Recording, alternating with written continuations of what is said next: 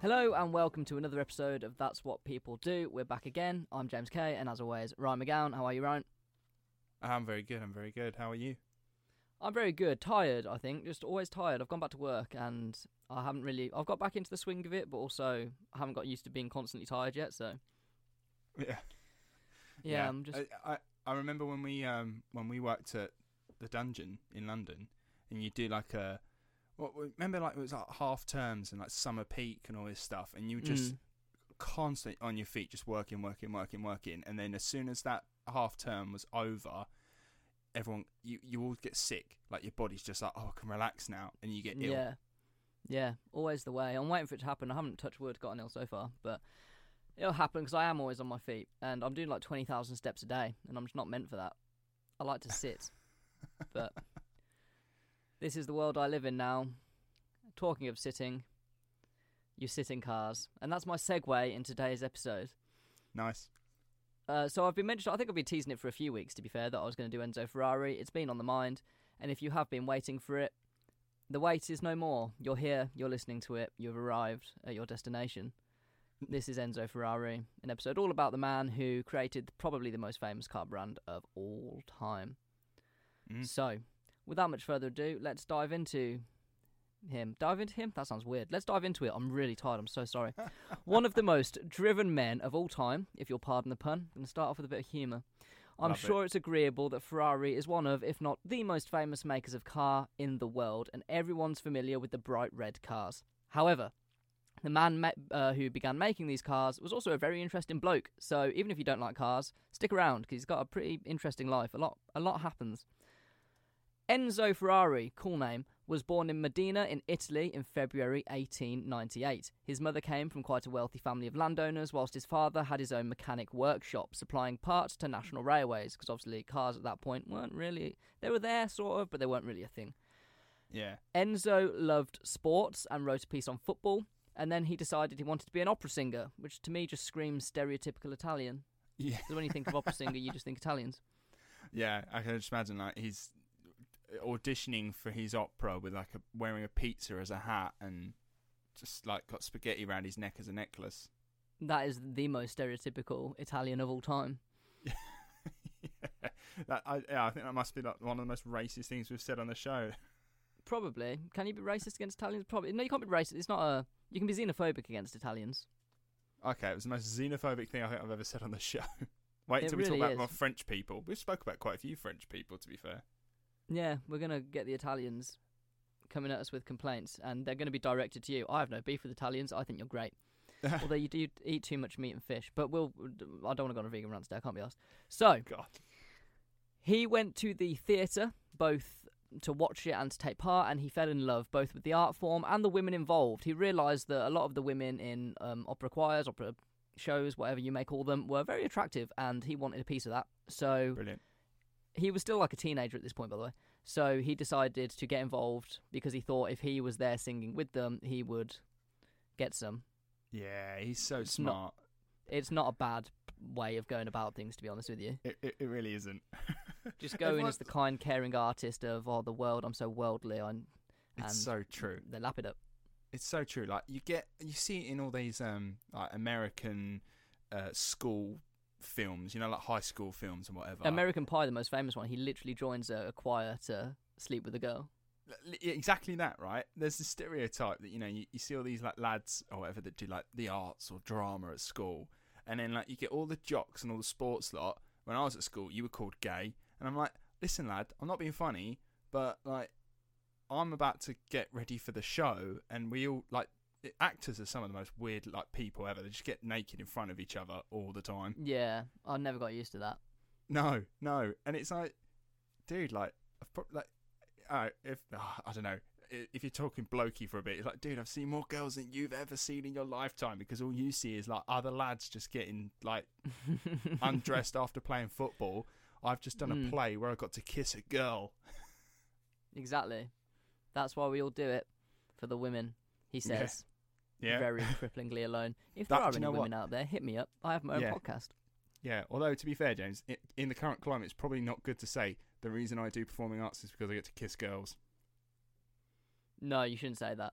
I've, I've got my hands on my head, thinking that's an awful thing to say. There was a big movement against that, Ryan. it's not good.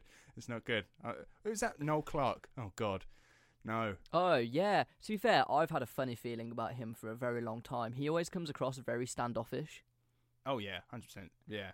and yeah, it, it it doesn't surprise me. What an asshole, absolute But- asshole. But yeah. Anyway, when uh, when Enzo Ferrari was a kid, that wasn't a, this a was, thing. hi- but this was like early 1900s, so there was no such thing as women empowerment in those days.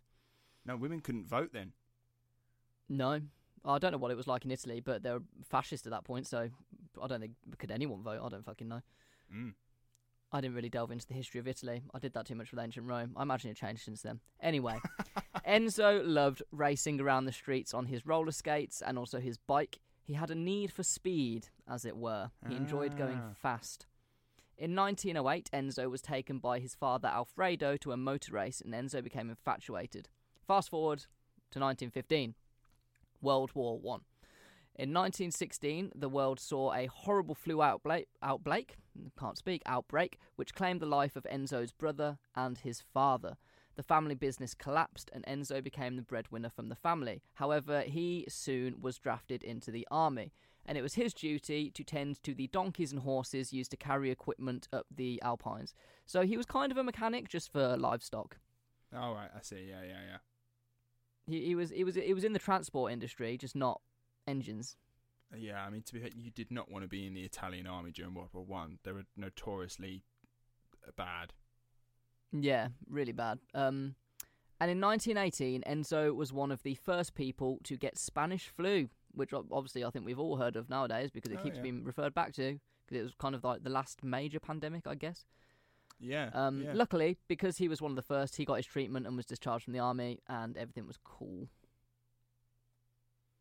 So yeah, he survived Spanish flu, not like millions and millions of other people.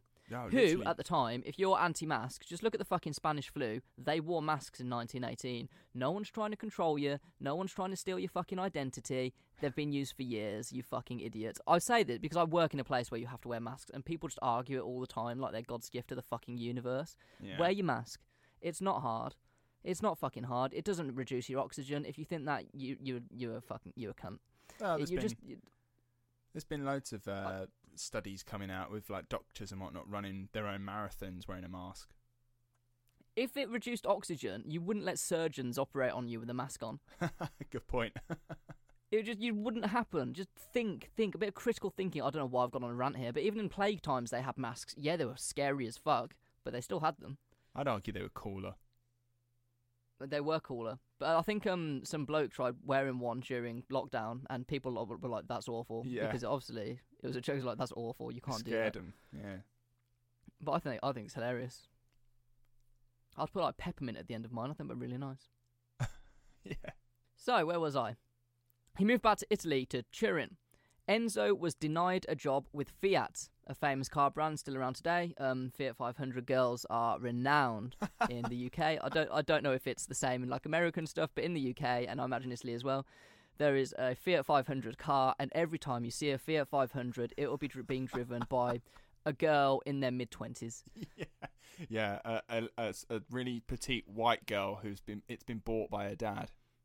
Yeah, the Fiat 500s in in England have a big connotations around them. That's it's so I I walked past a um like a it was just come, pulling off a motorway and there was like a dip into like a, a ravine and I looked down there's loads of police tape and there's just a Fiat 500 down there and my initial reaction was reaction was just typical like typical it had to be I thought that was just like an Essex thing because I'm not joking, James. Every single girl in Essex, their first car is a Fiat 500, and it's white. no no they uh it happens here as well. I work with a couple of people, lovely people, absolutely lovely people, and they have Fiat 500s. But they themselves are self-professed, like they're basic. They've said it themselves, but they're not. They're really deep, in, like complex people. But I tease them regularly that their car is basic as fuck. Yeah, I love that. but then That's I so say that from a position of I don't own a car, so I'm the loser here. Well, at least you don't have a Fiat 500.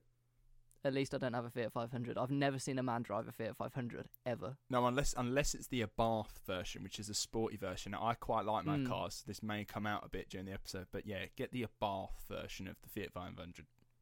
or he's like driving it for his daughter somewhere. Yeah, yeah. Well, no, he's just delivering it to the uh, to the drive for her birthday with a big bow on it. Yeah, Fiat 500s, amazing. And Enzo Ferrari was denied a job with this company. Cracking. He instead went to a much smaller company as a test driver and later a racing driver. And turns out he was pretty good and came in respectable places in local and national races. So good, in fact, he was hired by Alfa Romeo, which I'm sure everyone's heard of. Still a car Yeah. brand today. Yeah, Alfa Romeo. Not as big as it used to be, but I think it, it's still there. Oh, it's pretty cool. Like, uh, was it the Top Gear crew, or now the Grand Tour crew? Jeremy Clarkson says you cannot be a petrol head if you've never owned an Alfa Romeo. Mm, They are, very famous cars. I think quite unreliable, if I remember, but yeah. nice. I've heard that that, that main, mainly Italian cars are quite unreliable, but God, Alfa Romeos are beautiful. Mm. He was driving. Are you ready for this? A six-liter engine, uh, which That's good. crazy. And in this car, he had a bad accident where he dodged some animals on the track and crashed off road. Luckily, he was cool. During these years, he would win races and get more and more recognition, and with more and more recognition, all the VIPs who had big money would befriend him, including the Baracca family. And this is a fucking cool story. So, settle down. The Baraccas had lost a son during World War One who was a really good fighter pilot. During one dogfight, he downed some fighters from Stuttgart and decided to adopt the Stuttgart emblem as his own, a powerful black horse standing on its hind legs. And the the Baracca family loved Ferrari so much, and because they'd lost their son, they said, "Why don't you take the emblem that he had on the side of his plane and put it on your cars?" Oh, And this is the origin of the Ferrari logo, oh wow. which I'm sure you can picture in your head is the black horse standing on its hind legs. yeah. Porsche have the same. Oh, do they? Mm, Porsche have the same. Of course, right. Oh, that's amazing. I did not know that. Yeah, I thought that was such a fascinating little story. That is a good story. I like that. That's heartwarming as well. Like yeah. they're like, look, that was our son's emblem. We want you to like carry it on. Mm, and now it's known all over the world. And it's because their son was fucking gr- really good in the air. I think he downed like 34 So that other planes. they they almost like so the the Ferrari logo, like the prancing horse. That's not just like you know a company logo. That's like Enzo's actual like emblem. Yeah. That's him. When you see that prancing So horse, he had that before like the Ferrari brand even existed. Yeah, because I've seen I've seen pictures. Um, obviously when I've been like trying to do some social media uh, pictures for this episode, I've seen him in uh, an Alfa Romeo with the prancing horse like on the side of the car.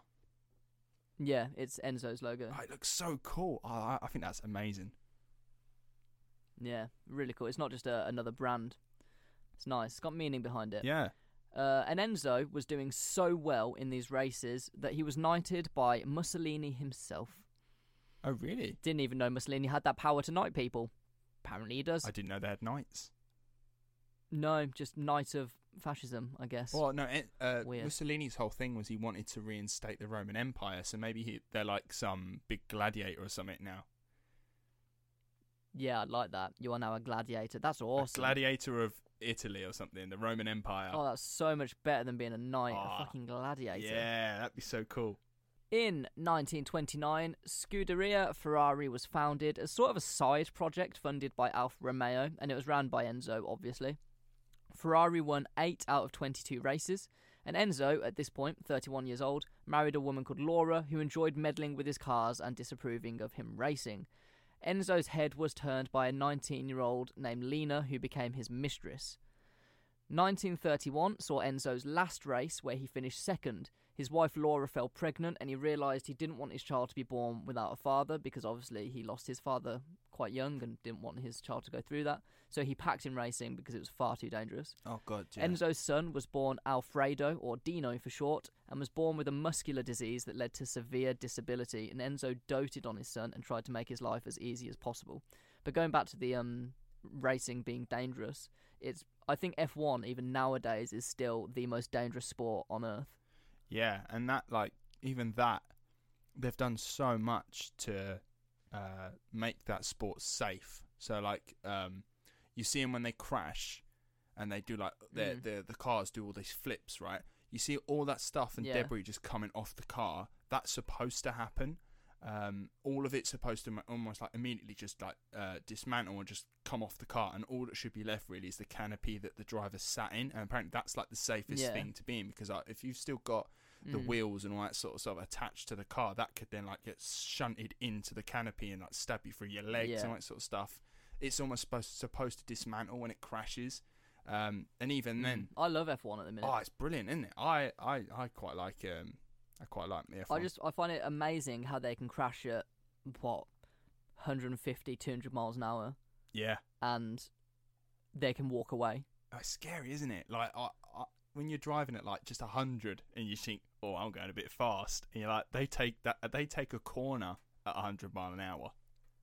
Yeah, it's so. But then last season there was the crash of Grosjean. Did you see it? Where his car split in two and he went through a barrier and he was sitting in fire for quite a while. Yeah, And everyone was looking at it. The race was like flagged off. Everyone was looking at it going, he's dead. There was no possible way a human being can survive that because his car split in two. He went through a barrier. They didn't know if he'd been like decapitated, if he was like burning to death. Mm. And then all of a sudden, you just see this figure just appear out of a fireball, and he just gets out. yeah, And it honestly, it's a miracle. And all, he had burns to his hands and to his feet, and that's, that's it. it. It's fucking crazy. That crash, what ten years ago, dead, easy. Oh yeah, I mean, all all the suits now are flame retardant, so they can withstand quite a bit. Mm. But I think because that came from, um, uh, is it Ni- Niki Lauda, the um guy who used to work for uh, yeah, Mercedes? loud. He um, he again his famous season against James Hill. Yeah. They were having a, f- a season against each other, and there was a race in Nurburgring in Germany,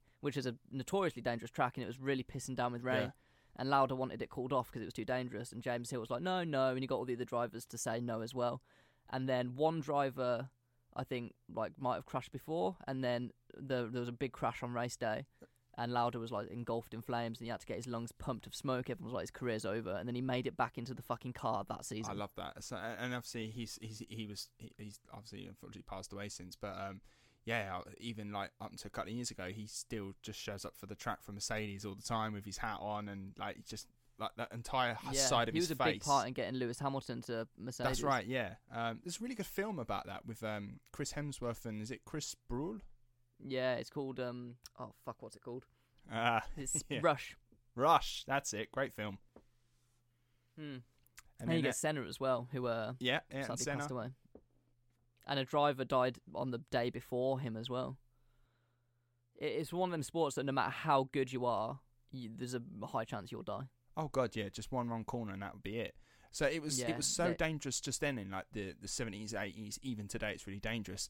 In in uh, Enzo's Ferrari's day, you didn't even have oh like yeah, the cars belts. were still like they're just testing what the fuck a car is at that point. yeah, it's just a fast go kart. Like I've sent Ryan a picture of Enzo in his uh in one of his racing cars, and Oh god, yeah, he's he's, just sitting there with a massive steering wheel just out in the open. he's practically no sat door. on it. Yeah, he's sat on it. yeah, He's not even in it. it's it's fucking crazy. And like if we're if we're, if we're honest, the, the the tires on the car are just big fat bicycle tires. They're bike wheels, yeah. It's absolutely mad how far the sport's come, but Mm. Like fair fucking play to these pioneers who went through all that shit at the start to get it to where it is now. Oh god, yeah. Where was I? So this is where we see the first rivalry emerge with Maserati, who opened up a workshop in Bologna and Modena, very close to Ferrari's base. Maserati stole Ferrari's best driver, a man called Nuvolari, and Hmm. Maserati seemed almost unbeatable. Hay would turn up at Ferrari's HQ as a joke that they ran on donkey power instead of horsepower. I like that. It became like a massive war because we see that obviously in Formula One nowadays. We see rivalries between uh, manufacturers. Um, Mm. Ferrari at the minute is like not as good as it should be, but it, it's there's a lot of beef there, a lot of beef. Enzo and Alfa Romeo took to work in producing cars to beat Maserati, and they did a bloody good job. And Alfa Romeo officially absorbed Scuderia Ferrari. However, in 1939, Enzo quit Alfa Romeo and signed a contract stating he would no longer use the name Ferrari for any car related business. He started a company called AAC, and it didn't really go very well, and his cars couldn't really keep up. However, at this point, World War II kicked off, which seems to be a running thing in our episodes. Like people are living a life, then all of a sudden, World War II. Yeah. Uh, he well, and obviously in World War Two, all car manufacturers were expected to help the war effort, and generally those running it wouldn't have had to go and fight themselves. So Enzo didn't have to go and fight. He was just the leader of a, a manufacturer who was helping the war effort. Mm. And the war was weird for Italy. I won't go into the history of World War Two because I think we've done it too much. But obviously they kind of surrendered pretty early. Mussolini was ousted, and northern Italy became a battleground for different political and relig- uh, religious groups to rise up. And the communists really did not like Ferrari due to him generally supporting fascists, and therefore he had to pay the communist dues for owning the land. In 1944, however, the communists had enough of Enzo and issued him with a death sentence. Oh. A man who was charged with collecting the money from Enzo went to get him to kill him, and Enzo seemed just really in a bad way, but he wasn't scared. Apparently, he was just really fucking pissed off that this was happening because he was like, I just want to make cars. That's all I want to do. Like, this is fucking annoying. And they thought, okay, so they came up with a compromise. If Enzo could donate 500,000 lira, which is $600,000 in today's money, they'd let him live. They gave him 12 days to get this, and he got it. So he bought his freedom. I wonder how he got it. He became very. Sorry? I wonder how he got it. Oh, Christ knows. He must have taken out all the loans in the world, Yeah. sold things. He also became very useful and would often hide communist documents, and at one point smuggled out a mayor in his car. He was basically a driver for the resistance. So Ah. the mayor was a fascist mayor, but he was a double agent for the resistance, and Enzo would drive him back and forth. Wow. If he got caught, he would have been killed. Yeah. Well, good job. He's a quick driver, isn't it? Yeah, you can't catch him. you can't catch him. Ferrari's factory was bombed twice by the Allies during the war. Yeah, no, fair enough. I mean, like, uh, when you mentioned about how uh, car manufacturers were there to like help the war effort, you you mentioned earlier about um, Porsche. Porsche famously Yeah. uh, helping to make the Tiger tank and uh, hmm the VW uh, Beetle. Yeah, if we get into all the companies that helped specifically the Nazis, there's fucking loads of them. Oh yeah, Yeah, I think um, VW was their Volkswagen was a huge one. I think Because when we met, um, Hitler really liked cars as well. Hitler was a big car man. Mercedes, I think, was involved. Hitler liked Mercedes. oh yeah, yeah, he had like the six wheel Mercedes, didn't he? mm, Um, big fan. and, and so yeah, they used to like offer him cars and stuff. But yeah, he was the one that came up with the Volkswagen, the people's car. Um, and then it was like, I want Ferdinand Porsche. You're going to make this. He's like, okay, I'm gonna make this for you. And then obviously, Yeah, you don't really have a choice at that point. do yeah, well, and also Porsche was making tanks as well. Um, but I, I, I think we mentioned, I'm not sure if we did or not, and when we talked about Mengele, like way, way back, Mm. um, check out Mengele. We've got two parts on that. Um, his family's his family had like a tractor company or something, and they Yeah, s- yeah, they yeah. still make stuff now. Yeah, you can still get like gardening supplies and uh, land supplies from I think it's Mengler and Sons or something. Yeah, yeah, That's fucking mental. isn't it? Like, oh, what's that? Oh, I've, oh, it's just I've got a Mengele in the garden. this bloke was one of the worst war criminals ever. And you can fucking buy things from his family's company, Man, which funded his escape, by the way, Yeah. and like sent him money in Argentina. yeah, They're not innocent. no, no, Good God, it's cra- oh, oh, I, th- I don't know if we spoke about it before, but um, obviously Hugo Boss designed the Nazi uniforms. Allianz Insurance gave Auschwitz building insurance and gave the guards life insurance. oh seriously. Yeah, um, Fanta was a product of Nazi Germany. That was because uh, the Americans had like a, a trade uh, ban on Germany, and Germany was a big uh, Coca-Cola fan. They loved Coca-Cola, Mm. and then when they were banned, when Coca-Cola was banned, obviously they couldn't try, they couldn't import it into the country.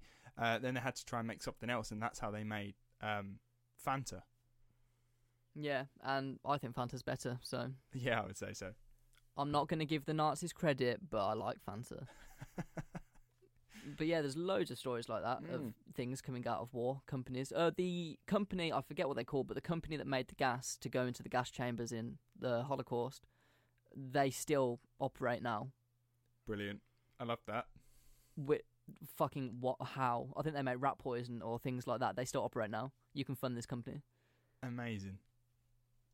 It's mental. I'm sure at one point as well we'll do episodes on all the Nazi scientists that basically put a man on the moon for America. Oh right, yep, yep, yep. because because without the Nazi scientists, America would not have landed on the moon. They just went and went. We'll take you, you, you're smart, you're smart. We'll absorb you of everything, everything you've done. We'll absolve you. Like no issue, no worries. Just come and work for us. Operation Paperclip. Yeah, it's fucking. I don't know if it's, it's not ethical at the very least. Yeah, it's fair. I suppose you got to do what you got to do, haven't you? So, Ferrari. Less about Nazis. Nazis come up a lot. After the war, uh, do you remember his mistress Lena? Yep. He had a child with her, and he also reclaimed the name Ferrari and became uh, became a manufacturer under that name. He'd have a lot of success in future Grand Prix due to his ingenious engines, and he soon began beating Alfa Romeo fairly com- uh, comfortably. In 1949, they would win 30 competitions out of the 49 they were taking part in. Bloody hell. So th- they were fucking dominating. Yeah. In 1950, we see the first ever Formula One race in Silverstone, England. Great track. Ferrari, however, didn't take part. He didn't think they were ready. He wanted to go in when he knew they would win, Fair enough. which seems reasonable. Ferrari, however, at this point had really pissed off Alfa Romeo, and they pissed them off so much they couldn't keep up anymore. So Alfa Romeo declared there would not be a racing team anymore and just fully threw in the towel. Holy shit. They they just couldn't beat Ferrari. Imagine being that good that the other team is just like, nah, do you know what? I'm not it's Can't not be worth it. asked. Especially Not- your old employers. Yeah. That's the best bit. I, I, I think it's just wonderful. Just wonderful. Everyone's got those images in their head. I don't know where you work, whether you enjoy your job, you don't enjoy your job, of just doing something so great that you, one day you can go back to your old managers and be like, look what I've done. Mm. Look Yeah. how great I am. I have, this is so weird, but I have, um, sometimes think about it. If I, like, had enough money, I would buy the company me and Ryan used to work for. Uh, I can't say it for reasons because I still technically work for them and I don't badmouth them. And I would, I would uh, buy it, and I would go to our old managers, and I would just be so fucking smug. I would be, I, I would just sit in the office and just watch them do their job and just be really smug. Just not even say anything. Just sit there. yeah, and occasionally just pipe up with a, "What you doing?"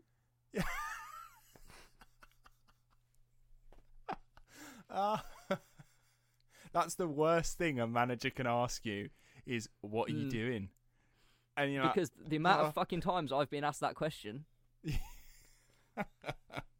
and they Uh. best come back with a bloody good answer. Yeah, what what are you doing? Um, and you know you doing you were doing something productive. Like, there's no reason to ask me anything. I've no reason to be uncomfortable by this question. But the fact that you've asked, I now feel really uncomfortable, and I now don't know what I'm doing. Mm. Because sometimes I'd walk into that office and nothing was going on. Yeah, They'd just Yeah. sit there. I once saw the big boss, I won't mention names, the big boss during the World Cup just sitting there watching football. And I thought, I want to sit there watching football, but I can't.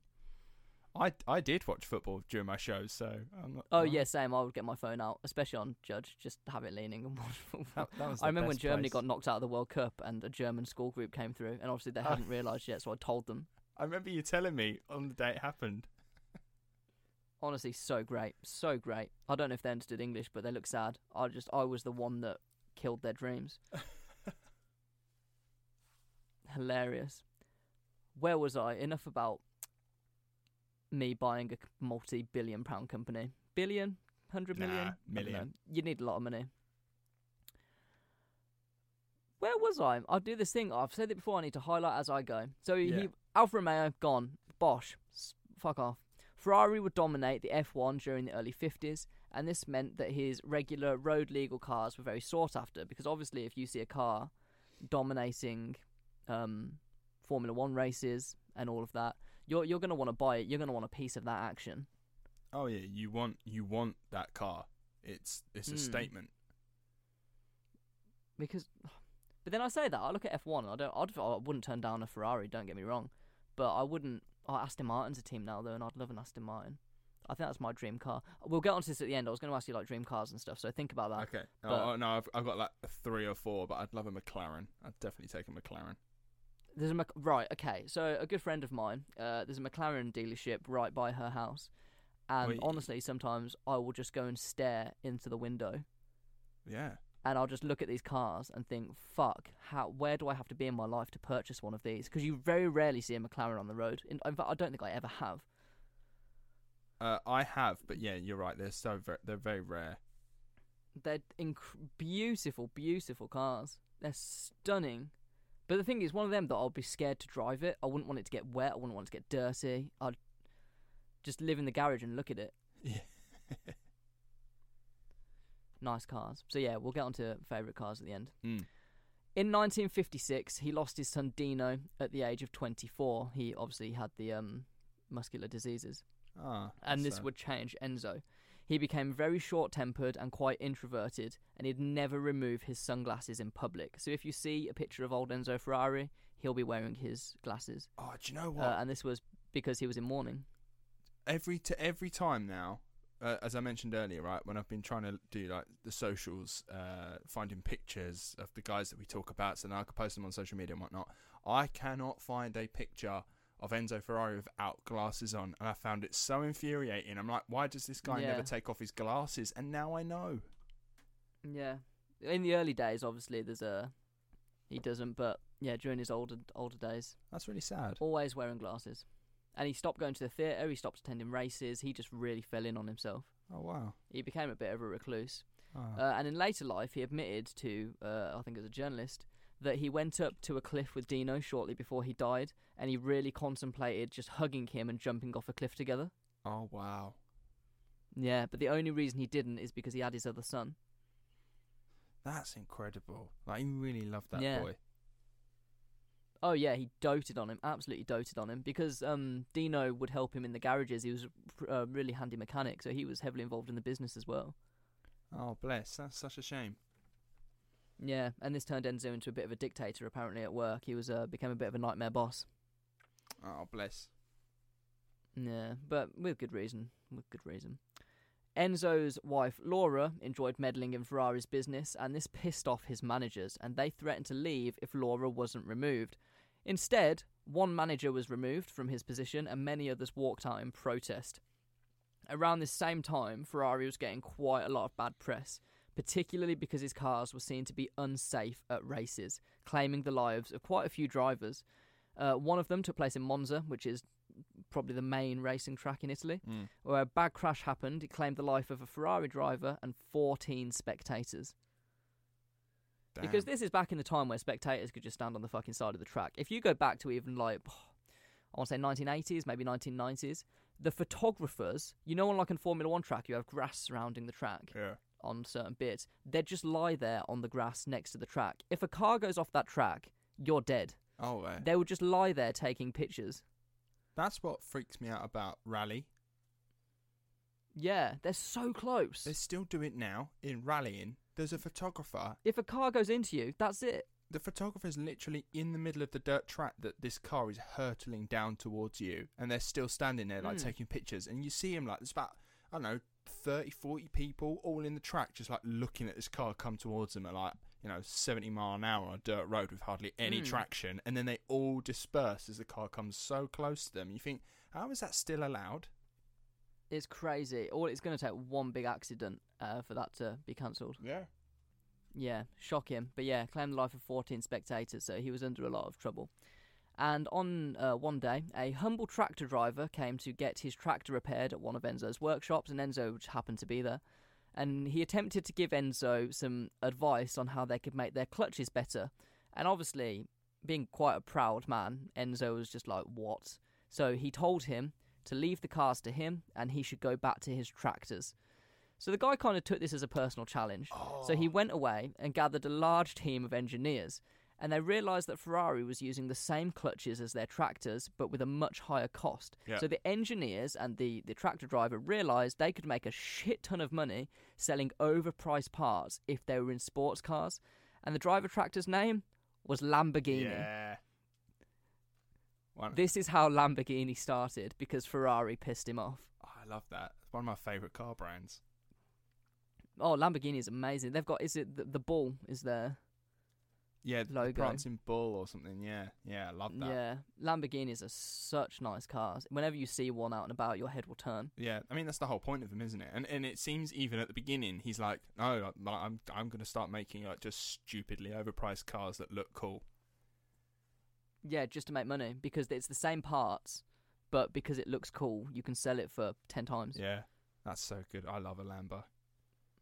Yeah, obviously, uh, Lamborghini doesn't really take part in races, No. um, but in terms of road cars, it's quite a big competitor for, for uh, Ferrari. Mm-hmm. So, this is where I got my inspiration for this episode the Le Mans 24 hour races. If you haven't already, watch um, Le Mans 66, I believe it's called, uh, with Christian Bale and Matt Damon. Really good film. Really good film. It's about Ford versus Ferrari, which we'll get onto a bit now. And these races, Le Mans 24 hour races, are exactly what they say on the tin. It's a race that lasts for 24 hours, and the cars, uh, the drivers will just keep swapping. They'll pull in, they'll repair the cars. It won't be like a Formula One pit stop in 66. You'd go there, and people would come out and take a lot of time over the cars, and the drivers would go off and have a nap, and other drivers would hop in. That's generally how they work. Mm. And Le Mans races go on now.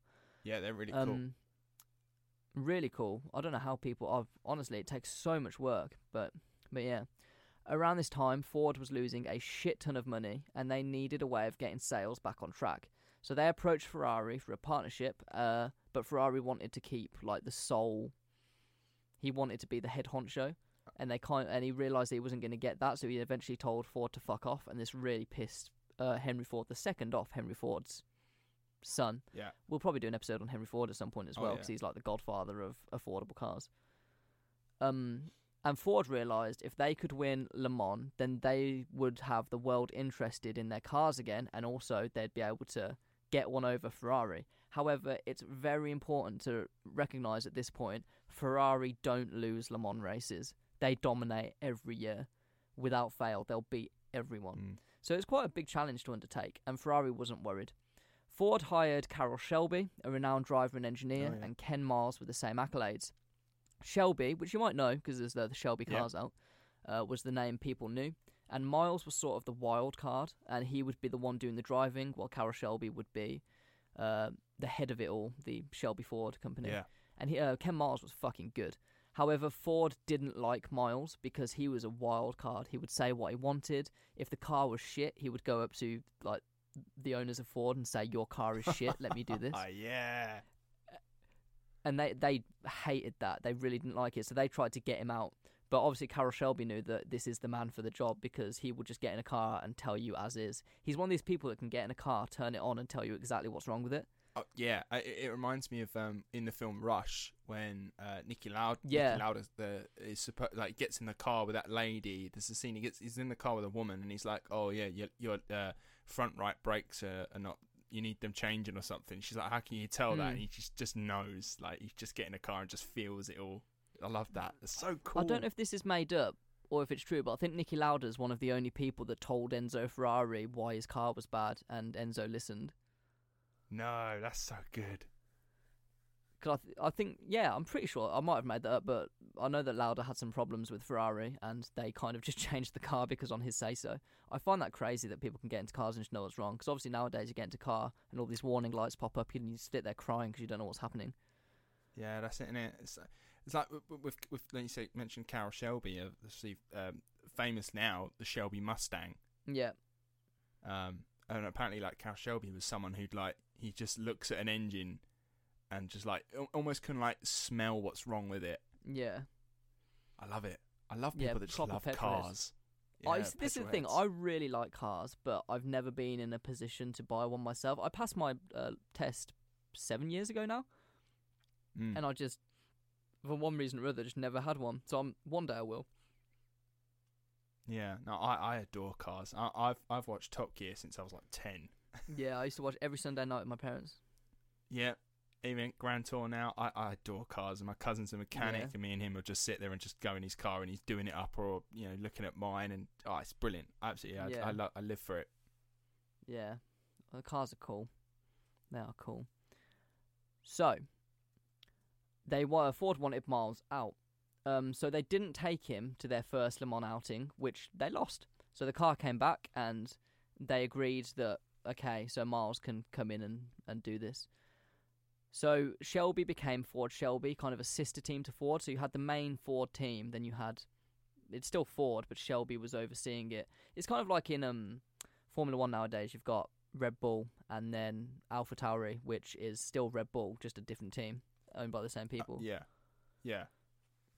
And in 1966, they took their Ford GT40 Mark One to Le Mans 66. If you haven't looked up a Ford GT before, look up a Ford GT because those cars are fit. And in Le Mans 66, they fucked Ferrari up. They pl- uh, they placed first, second, and third, all the Fords. And Ken Oh, yeah. Miles was miles, if you'll pardon the pun, ahead of the others. However, to get a picture, what they wanted is they wanted all three Fords to cross the line together. So they forced did. Miles to slow down. And because of the way Le Mans starts, they don't all start in a row. They have to run to their cars and they Yeah. start like staggered times. And because of this, Ken Miles didn't win. But everyone knows Ken Miles won that race, but he didn't win. Uh, so that was kind of shit for him. And Miles was said, "Yep, I'll come back next year. I'll dominate everyone again, no problem." However, he died soon after 66 in an accident testing a new car. Ah, that sucks, man. That- Yeah. These people, like you mentioned it before, really were. These guys are pioneers in motoring Yeah, for sure. They, and racing. I want to say they walked so we could run, but they ran so we could go to the shop. Literally, Right. yes, so that we could just you know pop to the pop to the shop. Yeah, because it's I it's the same with planes and stuff as well. That all every form of transport at some point, someone's just had to have been like, "Fuck it, I'm gonna I'm gonna give it a go." Oh yeah, yeah. And without those people that just went fuck it, um, you you probably wouldn't have it as it is now. No, Um, No. I love that, and I, I, I- think I is it the GT40 is the '66 Le Mans car, isn't it? It's Yeah. called the GT40, and I think the 40 is because it was 40 inches high. yeah, yeah, it's exactly that. Like people, people have televisions that if you stu- stood it on its side is taller than that car. Yeah, I couldn't get It- in it. honestly, when I was younger, I don't know why I was I loved Ford GTS and I declared it as the car that I've always wanted. So when I'm rich, I probably will get one. But honestly, really, really nice cars. And in Good looking. 1967, Ford won again. And in fact, Ferrari has not won a Le Mans race since. Oh really? Yeah, that was that for them. Wow. Unfortunately, Ford kind of took over. Um, however, Ferrari was still great in Formula One, which is probably the biggest racing. I don't know what the word is. Calendar of the year. Yeah.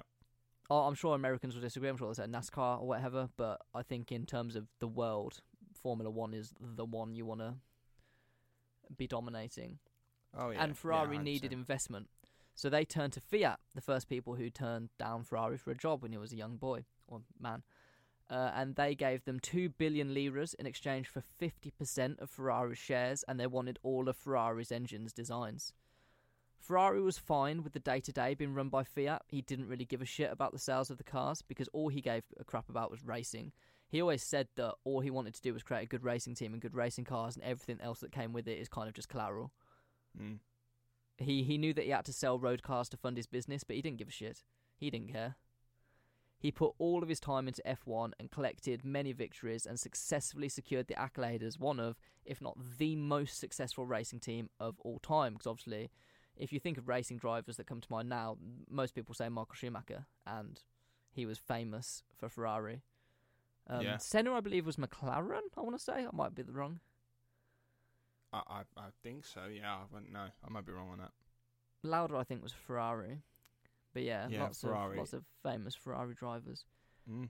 In his 80s, Enzo started to slow down and was awarded many awards in Italy for his services to his country and to his sport.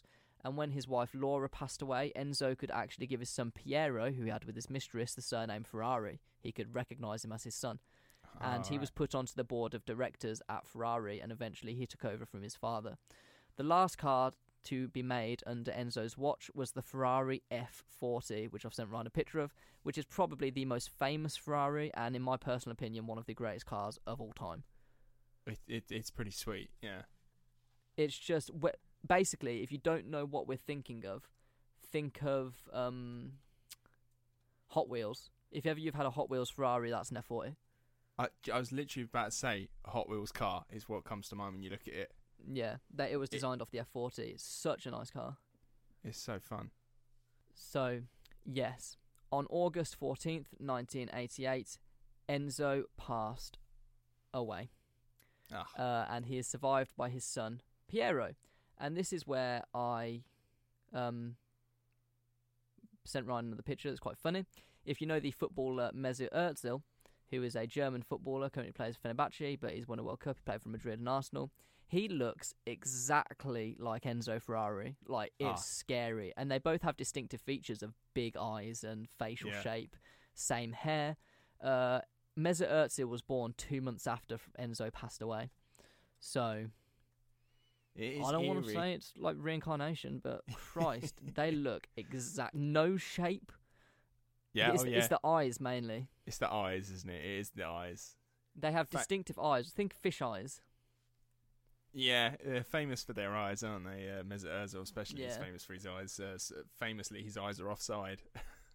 but yeah, this is um young Ferrari. Obviously, you can't really see his eyes behind his sunglasses. No, no, of course. Um, I love that. And then uh, next to it, James, we've got a picture of uh, the Ferrari Enzo, which was created Yeah, and named after him. It was supposed to be their like, uh, was it uh, pièce de résistance, like their mm. amazing car, and they've they've named it after its owner, and I like that. And I think Yeah. it looks awesome. The Enzo Ferrari. I remember when I first saw the Enzo Ferrari uh, Mm. as a kid, the Ferrari Enzo, and I was like, that looks so cool. It's such a cool looking car. They are just Ferraris are just really. They're just really, really nice cars. Poster boy stuff, innit? Yeah, for sure. If you had the money, like my dad always says, if you had the money, you wouldn't buy a Ferrari. But I probably would, just to say you've got a Ferrari. Oh yeah, just to say you've got it, hundred percent. Just to say you've got it.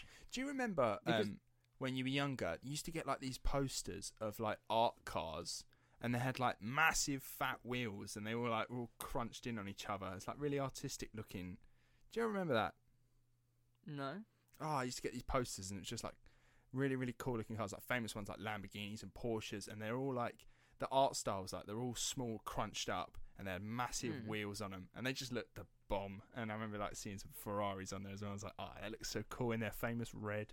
Eh. Yeah, the bright red. So, what's your top cars? Okay, so I'm a massive Porsche fan. Really? Yeah, I'm a big Porsche fan. I've never seen the appeal of of Porsches myself. I, I, I cannot really tell you why, uh, but apart from the Boxster, I've never looked it's at a Porsche and gone, I don't like that.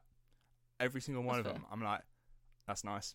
I They're very that. like nippy little cars. oh, there's just yeah, there's it's one of those like there's the thing about like German cars and like, like famously German engineering, right?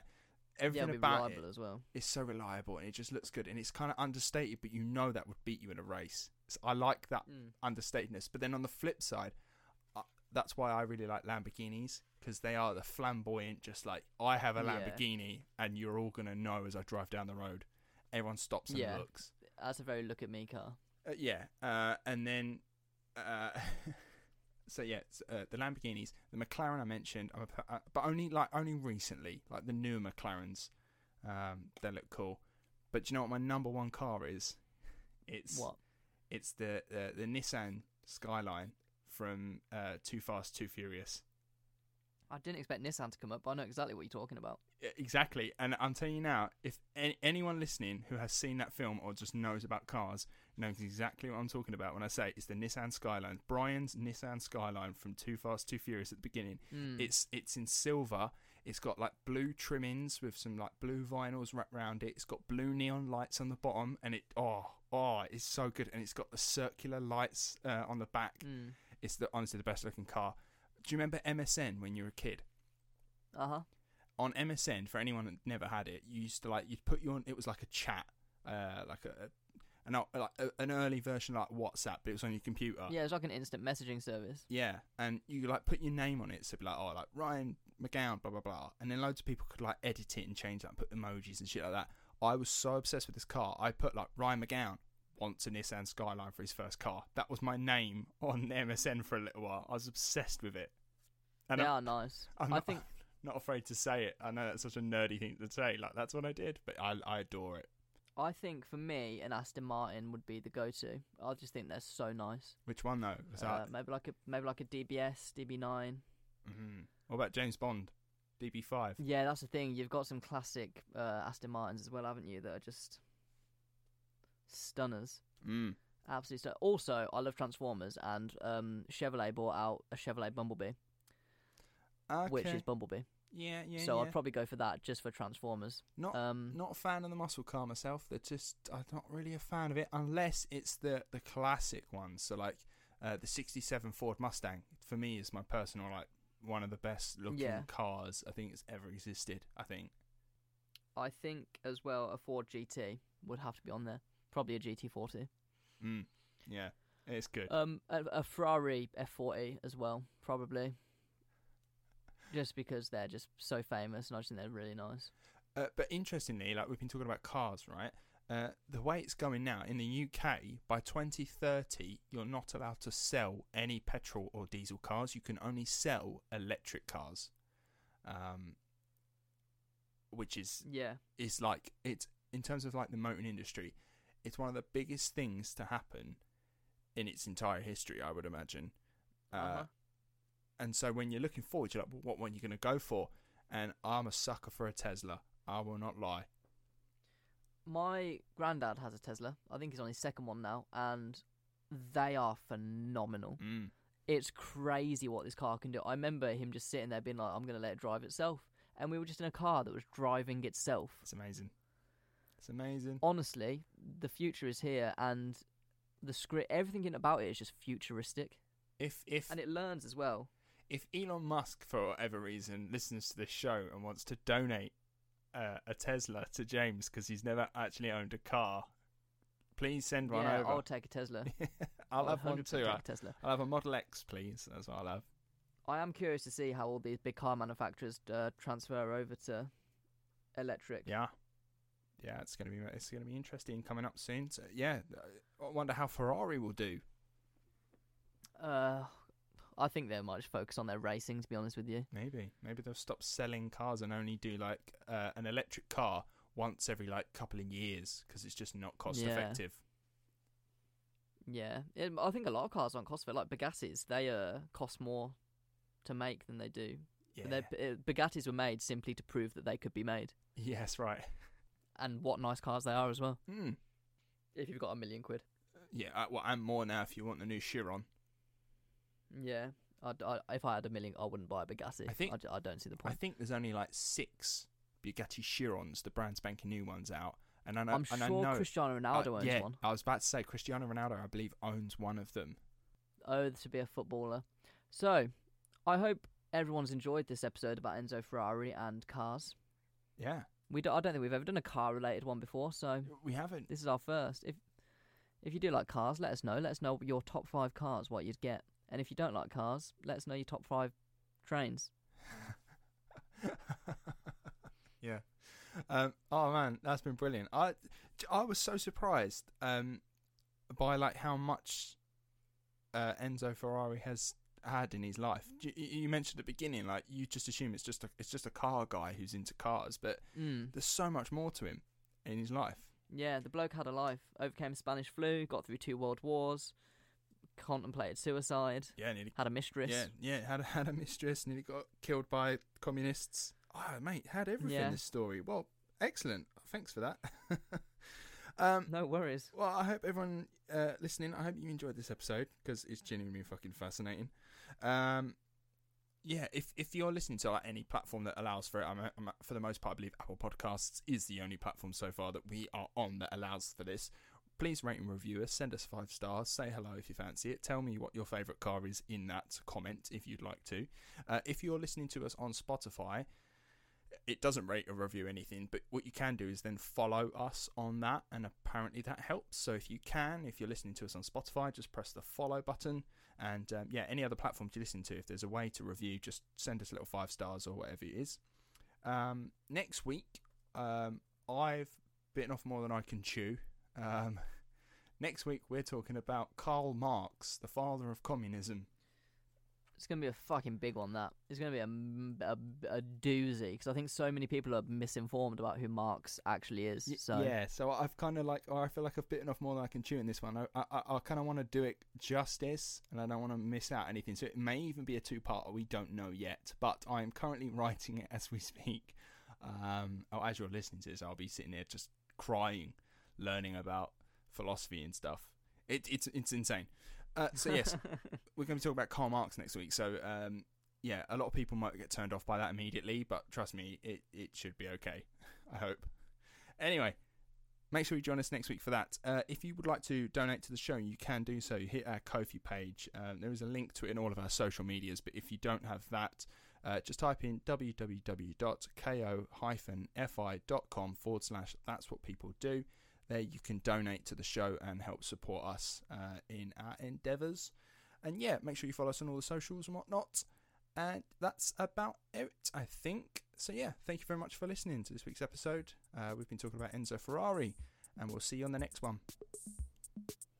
Ta-ra.